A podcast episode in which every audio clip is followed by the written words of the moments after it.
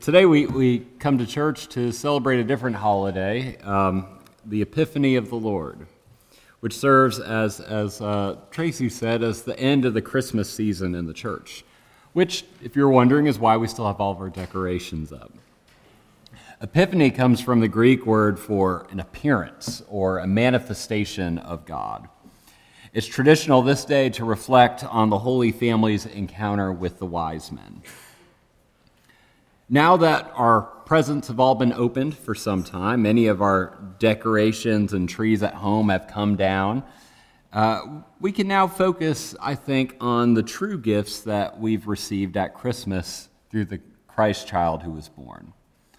And much like the beloved Jelly of the Month Club, these are gifts that keep giving. Each week during the season of Epiphany, we're going to explore a different gift that the Christ child brings into our lives. And we'll reflect on how we can appreciate these gifts that strengthen us throughout the Christian life. The season and series begins, of course, with the visit of the Magi, who themselves bring Jesus gifts, but are surprised that they too receive a gift, as Matthew's first witnesses to the newborn Savior. I invite you to listen now with open hearts and minds as we encounter God's Word together from the second chapter of Matthew, beginning with the first verse. In the time of King Herod, after Jesus was born in Bethlehem of Judea, wise men from the east came to Jerusalem, asking, "Where is the child who has been born King of the Jews? For we have observed his star at its rising, and have come to pay him homage." When King Herod heard this, he was frightened, and all Jerusalem with him.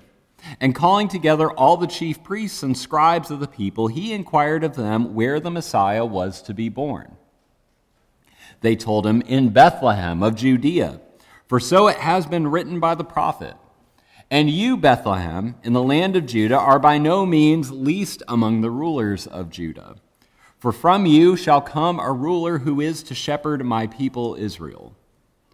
Then Herod secretly called for the wise men and learned from them the exact time the star appeared. Then he sent them to Bethlehem, saying, "Go and search diligently for the child. And when you have found him, bring me word so that I may also go and pay him homage." When they had heard the king, they set out. And there ahead of them went the star that they had seen at its rising, until it stopped over the place where the child was. When they saw that the star had stopped, they were overwhelmed with joy. On entering the house, they saw the child with Mary, his mother, and they knelt down and paid him homage. Then, opening their treasure chests, they offered him gifts of gold, frankincense, and myrrh. And having been warned in a dream not to return to Herod, they left for their own country by another road. This is the word of the Lord, and thanks be to God. Well, now that we've come through the gift-giving season, I think it's a safe time for us to look back and think about the sometimes awkward moments that come with gift-giving. There are those moments when someone opens a gift that they will almost surely be returning to the store the next day. Trust me, I worked at Target at the customer service desk throughout high school, and I know that the day after Christmas was one of the busiest days of the year. As a kid, I recall that it seemed like every child had some relative that just couldn't grasp how old a kid was. I remember my little brother continued getting Barney-related gifts, well past the appropriate age for such an interest. Writer and former moderator of the General Assembly of the Presbyterian Church, Bruce Ray's Chow, whose writing actually has inspired this sermon series, reflects how so much of gift-giving is awkward. And that's largely in part to our hesitation to receive gifts born out of love, joy, and generosity. In our world, which is chock full of cynicism, we often have trouble receiving a simple compliment or even an affirmation due to our own insecurities, our own skepticism. The most awkward gift moments, though, have to be when you receive an unexpected gift, and you're unable to reciprocate it. This seems to be the case in our lesson today as the Magi arrive in Bethlehem to bring gifts and to pay homage to the newborn king. Though heavily depicted in nativity sets and pageants, Matthew tells us very little about these wise men. He doesn't tell us what their names are, though tradition has attributed various ones over the years, like Caspar, Melchior, and Balthazar. He doesn't even tell us how many of them there were, though we usually depict three of them to coincide with each gift. And all we really know about their heritage is that they came from somewhere east of Judea. The most convincing evidence we have from scholars today tells us that these kings were likely from Persia, and they carried the role of the fire priest called the Magi. All of this, though, despite the lack of detail, all of this for Matthew is a really big deal. This Messiah, the Savior, the one who God's people in Israel have been waiting for, he's first recognized and adored by who? Gentiles, outsiders to the Hebrew faith. And this for Matthew will foreshadow the spreading of the gospel beyond Israel after Christ's resurrection.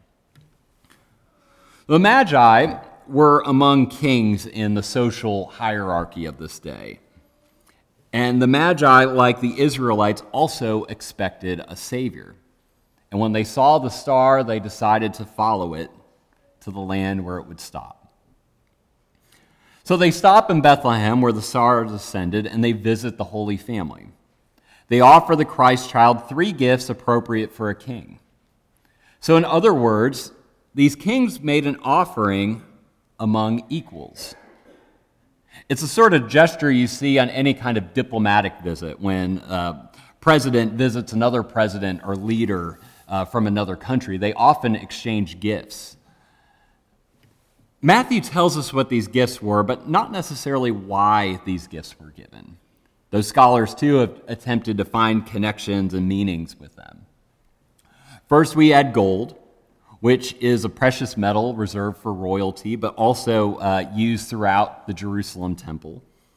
Frankincense, a valuable and sweet-smelling incense, was often used in temple worship. Finally, though, there's myrrh. And actually, if you go up to our little nativity thing afterwards, there are three little chests that have little pieces of gold, frankincense, and myrrh if you want to check them out following the service. While gold and frankincense were desired items, myrrh wasn't so much the case. There was a great meme going around on social media leading up to Christmas that depicted the three wise men leaving the Holy Family, and the one who brought the myrrh says to the other two, "Hey guys, I thought we agreed on a $10 limit." See, myrrh was also an incense used in worship, but for one, it didn't smell as great as frankincense and others. Two, it was used as an ointment for wounds and is even said to be used for burial rituals, leading some scholars to claim, as Miss Tracy did with our children, saying that this foreshadows Jesus' death and his self-giving death for us on the cross. All of these gifts were unexpected by the Holy Family. Can you just imagine the surprise of Mary and Joseph and wonder how they would have responded to these three strangers that obviously were important people in their place, giving gifts and paying homage to this newborn child? How would they respond? All of these gifts were fitting for a king, but they also foreshadow just what kind of king Jesus will be. One whose reign will be spiritual, not political. A king whose power is gained not through military strength or prowess, but through humble self-giving on the cross. So why did these Magi, these wise men, come to Bethlehem in the first place? They saw a star, perhaps a comet, but nonetheless, they go, and upon arriving in Judea, their presence becomes known. And King Herod becomes nervous because they're making claims that a new king has been born. Whereas Herod calls himself king. He's the Roman-appointed leader of Judea. It's not really clear at first whether the Magi intend to abide by the king's request to go and report back to him where the child is. But after seeing the child where the star stopped, the Magi were forever changed by this encounter with the divine. They were forever changed by coming face to face with God's own light and love. After being warned in a dream, they take a different way home to avoid seeing Herod and giving up the family's location. So the story begins with the Magi bringing unexpected gifts to the Holy Family, but it ends with the realization that they too have received an unexpected gift. They've come face to face with God's own light and love. No wonder they have to go home a different way. Their lives are changed forever by this divine encounter. It's interesting that we hear nothing else about these Magi after this account. All we hear is they go home by another route, and that's it. These folks are first in Matthew's gospel to bear witness to the Christ child, yet they exit stage left, never to be heard from again. Do they tell everyone in their country about this child? Do they tell everyone about what God is doing through him? Do they share news about Herod's own fear and insecurity? It seems to me that Matthew wants us to put ourselves in the shoes of these Magi for a moment, to imagine that you've received this unexpected gift from an encounter with Christ, that you've glimpsed this divine light. And because, friends, the reason being is that as the day of Epiphany reminds us every year, we've all had this experience as Christians. We've experienced the light of Christ dawning on a dark world.